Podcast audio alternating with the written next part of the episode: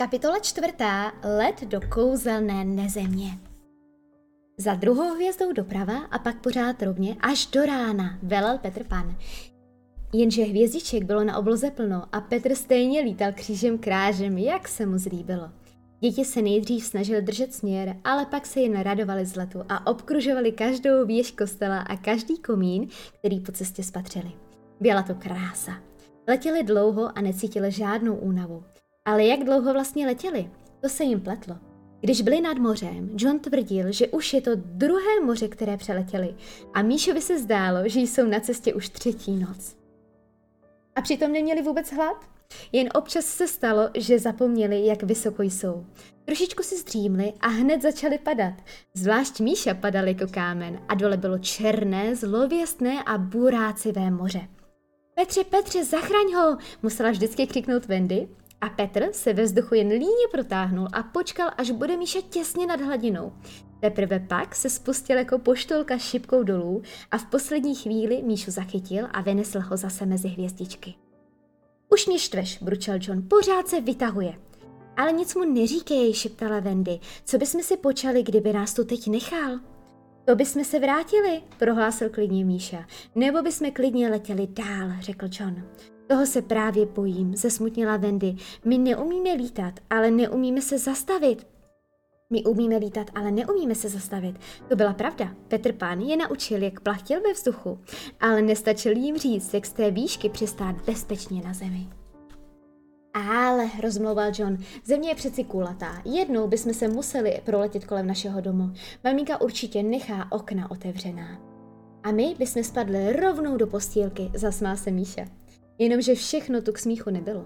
Někdy se do cesty připl ten mrak a to bylo pak třeba pěkně kopat, než jste se z té mrakové duchny prokopali zase ven. A ještě jednu věc je Petr nenaučil, jak ve vzduchu spát.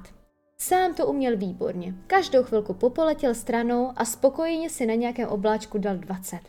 Ale když se probudil, stalo se s ním něco zvláštního. Prohlížel si Wendy i její bratry tak nějak cize, jako by je nikdy předtím neviděl. Jednou se mu Wendy musela dokonce připomenout, jinak by snad letěl dál. Já jsem Wendy, křikla rozrušeně.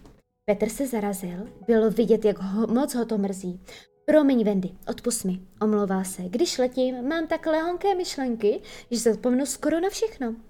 Ale stačí, když řekneš, já jsem Wendy a hned si zase vzpomenu. To byla ovšem slabonká útěcha. I Petr si to uvědomil. Aby si dítě udobřil, ukázal jim, jak se mají položit na záda ve směru větru.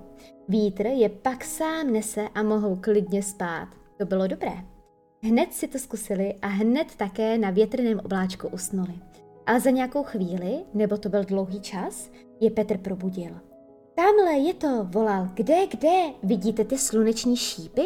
Ukazují nám cestu k našemu ostrovu. A skutečně, nebe se prosvětlilo a miliony slunečních paprsků mířily k malému ostrovku.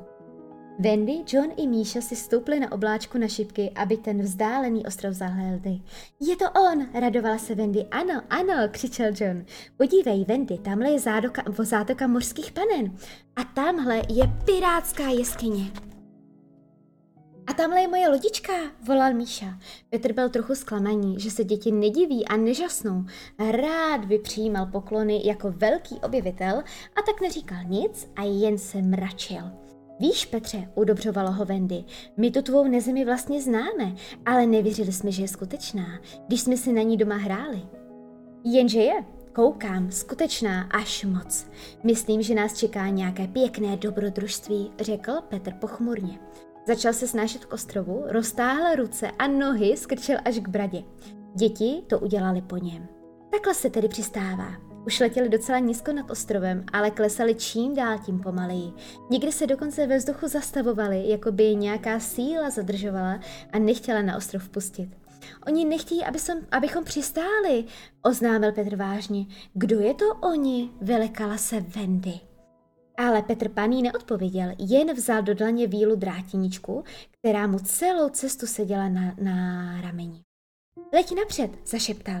Sám se pak ve vzduchu postavil, vyklonil se jako z nějakého větrného balkónu a zadíval se dolů. Tamhle už jeden číhá, pronesl tajemně. Kdo? vydechl Míša. Pirát, zamulmala Petr. A pak se rozhlédl po dětech. Mám ho přepadnout a zabít? Ne, vykřikla Wendy. Ano, ano, křičeli John i Míša. Ale Petr si oba kluky změřil opovržlivým pohledem. Nevidíte, že spí? Přeci ho nezapíchnu ve spánku. Nejdřív ho musím zbudit. Vždycky to tak dělám. Nejdřív zbudit a teprve pak zamordovat. No ne, užasil John, kolik už si jich zamordoval. Tuny, cože, vyděsila se Wendy. A kdo je jejich kapitán, chtěl vědět John. Hák. Jaký hák? Korzár hák, tak se jmenuje, odpověděl Petr. Je strašný. Jak vypadá? Je velikánský? Ptal se Míša. Už není tak velký, jako býval. Co tím myslíš? Uřízl jsem ho kousek. Ne, ale ano, řekl Petr Pan. Počkej, jaký kousek, divil se John.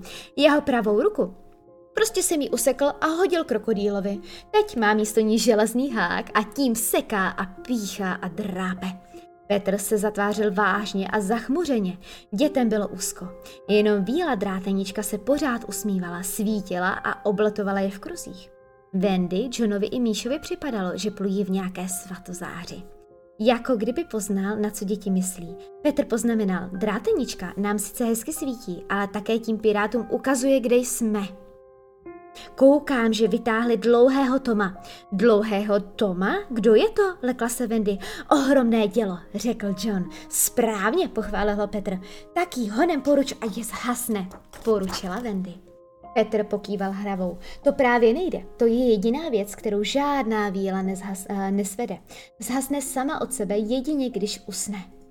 Taky poruč, ať usne. To taky nejde. Žádná víla neusne, dokud není ospalá. To je druhá věc, kterou víly neumějí. Mně se zdá, zabručil John, že zrovna ty dvě věci by víly mě, mě, uměl, mě, měly umět. Jo, kdybych měl kapsy, hned ji tam strčím, pozdechl si Petr. Já kapsy taky nemám, řekl John v noční košilce, ale mám tohle a poklepal si na hlavu. A tak na hlavě měl přeci tu černou buřinku. To je nápad, zaradoval se Petr. Drátenička se dala přemluvit, že se schová do klobouku, když ten klobouk někdo ponese. Samozřejmě si myslela, že to bude Petr, jenže buřinky se hned chopila Wendy, protože byla ze všech největší.